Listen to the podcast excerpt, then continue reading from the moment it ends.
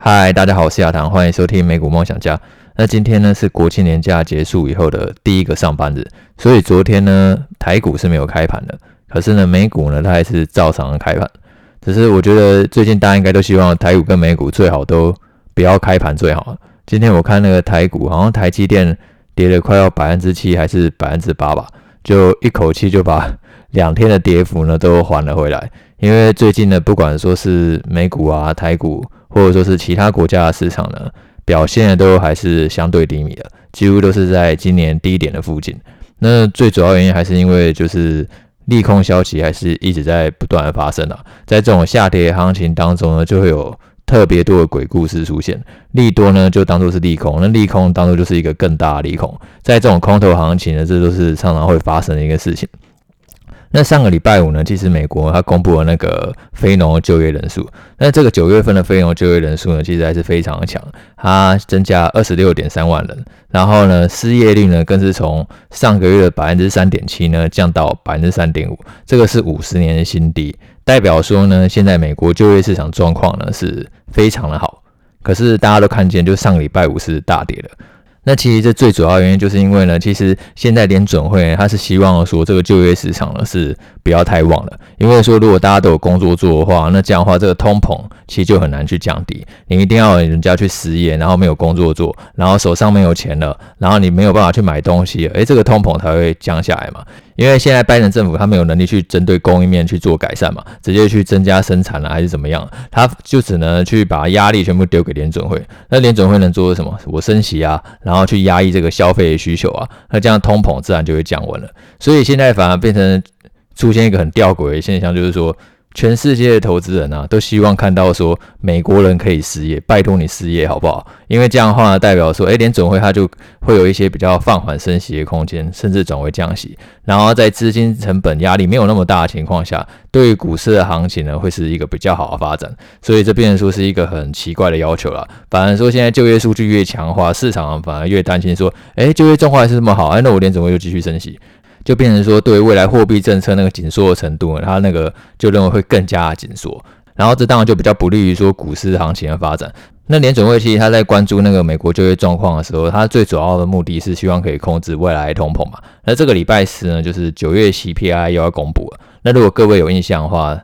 每个月 CPI 公布一次嘛，那今年已经公布了八次的 CPI，每一次股市都是负面的反应，都是大跌。所以呢，假设说这个惯性还是持续的话，你在周三的盘前呢，直接去放空，然后呢，周四呢，你就可以呢有一笔不错的获利。今年一月到八月都是如此。当然，我们都知道不可能每一次都如此嘛，总是会有一次会出现说 CPI 公布了，然后美股却大涨。那如果真的出现这样的讯号的话，就代表说，诶，maybe 说这个对于通膨的利空反应呢，真的是结束了。虽然这句话我好像讲了很多次，然后从年初好像就开始这样讲，就是一路错到底，然后。我们真的没办法去预期说市场对于这个通膨到底会担忧到什么程度啦？会不会说这个礼拜是 CPI 公布，然后美股又直接一根长黑又继续往下杀，然后还是说会出现上涨还是怎么样？就没有办法说去预测未来行情怎么样，这个是任何人都没有办法去做到。你能够做的是说，就是控管你的资金，可能你是分批的去往下呢去抄底，然后或者说你等待呢市场就是它趋势稳定了，可能回到月线上方，或者说是季线上方可以站稳了，然后再去做布局，就看你是左侧还是右侧，然后呢再去决定说你的资金呢要怎么去做分配。那我觉得，其实相比最近股市大幅度的波动啊，那债券价格也是大幅度的下跌啊。不管说是股票或者说是债券，其实都是很有吸引力的。像其实联准会它现在也预预计说，它年底的利率就要升到百分之四点五嘛。也就是说，连这个基准利率都升到百分之四点五的话，那我觉得其实也许年底。是有机会看到说十年期公债殖率突破百分之四点五。那如果说十年期公债殖率它持续的飙升啊，那很自然那个公司发行的债券殖率一定也会更高，因为公司的违约风险是比美国政府更高嘛。所以你会看到多现在很多投资级公司所发行的债券啊，诶，殖利率怎么都一直在往上窜，可能有的都有六 percent、七 percent 以上。那假设说联准会它继续升息的话，那可能就不止六七 percent，搞不好以后八 percent 以上都是有可能的。所以现在长线来看啊，我觉得是蛮有吸引力的。因为假设说联总会年底利率真的升到百分之四点五，那你会觉得说，难道未来十年、二十年都永远在百分之四点五这个位置吗？之后是更高的机会比较低，还是更低的机会比较低？那假设说是更高的机会比较低，那债券价格也许真的还会继续跌，但是你就可以用更低的成本去取得更高的配息。那如果说是利率更低的机会呢，比较低，那债券价格是蛮有机会去大幅度上涨，就像是我们看到说过去连准会几次降息的情况一样，就债券价格它会出现一个大幅度的上涨，然后就可以赚到利息呢，又赚到价差。那其实债券呢、它是可以直接买美国政府的公债，然后或者说是美国公司的债券，然后或者说直接去买进那个债券的 ETF。然后像债券 ETF 的话，例如美国十年期公债 ETF 是 TLT，然后或者说是公司在投资级的话是 LQD。然后高收益债的话是 HYG，那就跟那个股票一样，它有股票 ETF，然后你可以直接去买个股嘛。那债券也是可以去买个债，例如说你可能可以直接去买那个花旗啊、摩根大通啊，然后或者说是那个美光等等一些公司债，然后他们可能最近发行一些公司债殖率啊，都有六七 percent 以上。那债券的利息收入跟股票比起来的话，就是债券的利息收入就是不扣税的，所以对于重视一些比较金流的投资人来讲话呢，是相对上还有一个税务的优势。那我最近呢，就是有在那个 APP 的专栏呢，有发表一个，就是我最近有在整理了一些债券的观察名单，然后就可以让你去每一个月呢去领取现金流。那有兴趣的听众呢，也可以去看一下。那相关的链接呢，会放在 Podcast 的资讯栏。那再来讲一下这个礼拜还可以关注哪些事情哦？这个礼拜呢，除了礼拜四呢要公布通膨，那我觉得应该是最重要一个事件，就是不知道说会不会又像前面八个月一样，每次只要通膨一公布就跳水，就 wait and see。然后另外一件重要的事情就是财报期要从本周呢开始展开了，要开始去公布那个 Q 三的财报，像是会从金融股开始，例如摩根大通啊、花旗啊，然后或者说是一些。其他一些比较大型的公司，例如百事可乐、达美航空，还有联合健康等这些公司呢，都会在这个礼拜呢去公布财报。那 Q 三财报其实可以预期说，哎，获利应该是还会再度下修，只是我们会去看到是说，哎，下修财测之后，股价是不是可以出现一个比较利空不跌，或者说是利空大涨的反应？那这样也许就有机会呢是一个底部的讯号。哎，但是你一定知道，哎，我好像在。Q2 财报，也就是七月的时候呢，我也说过类似的话，所以说你就会发现说，其实这一波下跌行情啊，真的延续了相当久。就我们原本预期说，哎，Q2 可能获利呢，它利空反应时间点已经结束了，然后就有机会股价在 Q2 落底，然后现在又延后到 Q3 落底，哎，会不会这一次就直接延到 Q4 落底？就是在下跌行情当中，你只能一直去把那个。呃，落底的时间点呢，一一直往后递延，但是每一次财报都会是一个影响行情重要的一个催化剂啊。假设出现利空不跌的话，那当然就是值得一个注意的进场讯号。但如果出现利空，然后就继续大跌，那也当然就还是维持观望嘛，就代表说，哎，可能市场它对于企业获利下修的这个反应呢，就是还没有完全结束，也许后面还有再进一步下修猜测的空间。像上个礼拜五，哎，应该说上个礼拜四，超威它不是又公布了财报嘛？那它这公布的 Q 三财报是远远呢不如他原先预期的，因为 PC 需求呢其实下滑幅度呢是比他想象中还要大，就消费型电子库存的需求一直今年以来就是都比大家原先想象中还要更加疲软了，可能年初是预测成长百分之十，然后现在直接下修为双位数的衰退，然后呢这个。库存去化恢复正常的一个时间点呢，也不断在延后。原本预估说可能是今年 Q2 落底，然后现在延到 Q3。那现在一般的公司看法是，大概会在 Q4 的时候才会落底。那为什么会 Q4 落底呢？主要是因为期待说，哎，美国像是感恩节啊，或者是圣诞节这些购物旺季的到来呢，可以加速呢这个企业库存的出清。那接着我们就是看一下说这一次 Q3 财报大家的看法怎么样嘛？对于 Q4 购物旺季去库存的那个力道呢，抓的怎么样？如果说 Q4 真的可以去库存顺利的结束的话，那明年 Q1 是蛮有机会呢去获利重新恢复成长的，因为你库存去完就要开始去拉货，然后去补库存嘛。那我们现在就在看说，哎，这个去库存的循环呢，它什么时候可以去顺利的完成？那假设说真的对 Q4 可以顺利去化完成的话，那股价也许就有机会说，哎，这种在 Q4 呢完成落底，然后明年再搭配说联准会它货币政策没有那么严格的话，那这样就有机会重启一段比较舒服的行情。这是一个比较乐观的剧本嘛。那当然反过来说，比较悲观的剧本就是说，哎，它 Q 四它可能没有它原先预期那么乐观，然后又要继续的再往下修，那就只能说你只能滚动式的修正，然后看一下说这个企业获利到底什么时候真正的落地。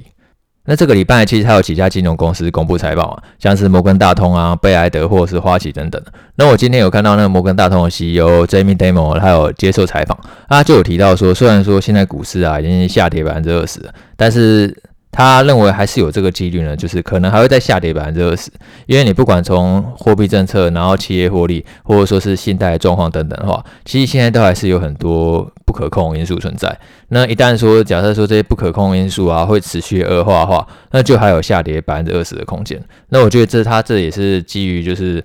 呃，算是关心投资人立场嘛，因为本来你在投资的时候，本来就是要风险至上，你真的不知道说行情最坏，然后或者说是最可怕的剧本到底会跌到什么时候。那如果说你真的可以，就是在这一波下跌过程当中啊，你还是可以去持盈保泰，然后保留一定程度的现金的话，那你在未来行情扭转的时候，自然就会获利颇丰。但是最难就是要度过这段修正的期间了。那其实单单以升息这件事情来看的话，其实升息对于金融股，特别是银行股的话，其实是更有利的，因为银行它就是赚那个存放款利差为主嘛。像是富国银行的话，它之前就有预计说，它今年利息收入会再增加百分之二十。那如果说联准会它继续上修利率的话，那我觉得这个利息收入应该是会增加更多。所以说，如果你今天投资的是金融股啊，那银行股的话，我觉得它相对来讲的话，基本面来讲的话，会是比较有利的。但是因为银行它大部分都还是有很多其他投资的活动，他可能会投资股票啊，或是债券，然后或者说是一些贷款的需求，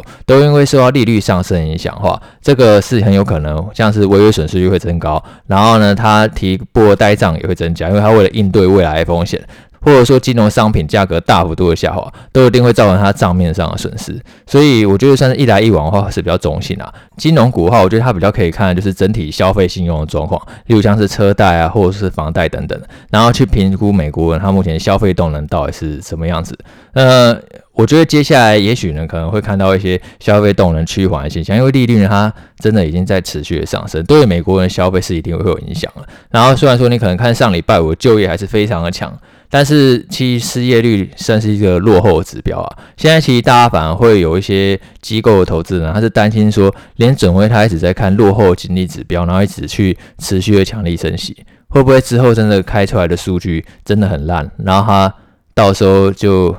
真的烂到一个境界的话，到时候他又只能这个货币政策又急速的转向，这是之后大家可能会看到的剧本啊。只是如果说这个经济数据真的越烂的数据开出来的话，对于资本市场不一定是件坏事，搞不好说反而股市就在那里止跌，那这这些都是大家可以去关注一个讯号啊。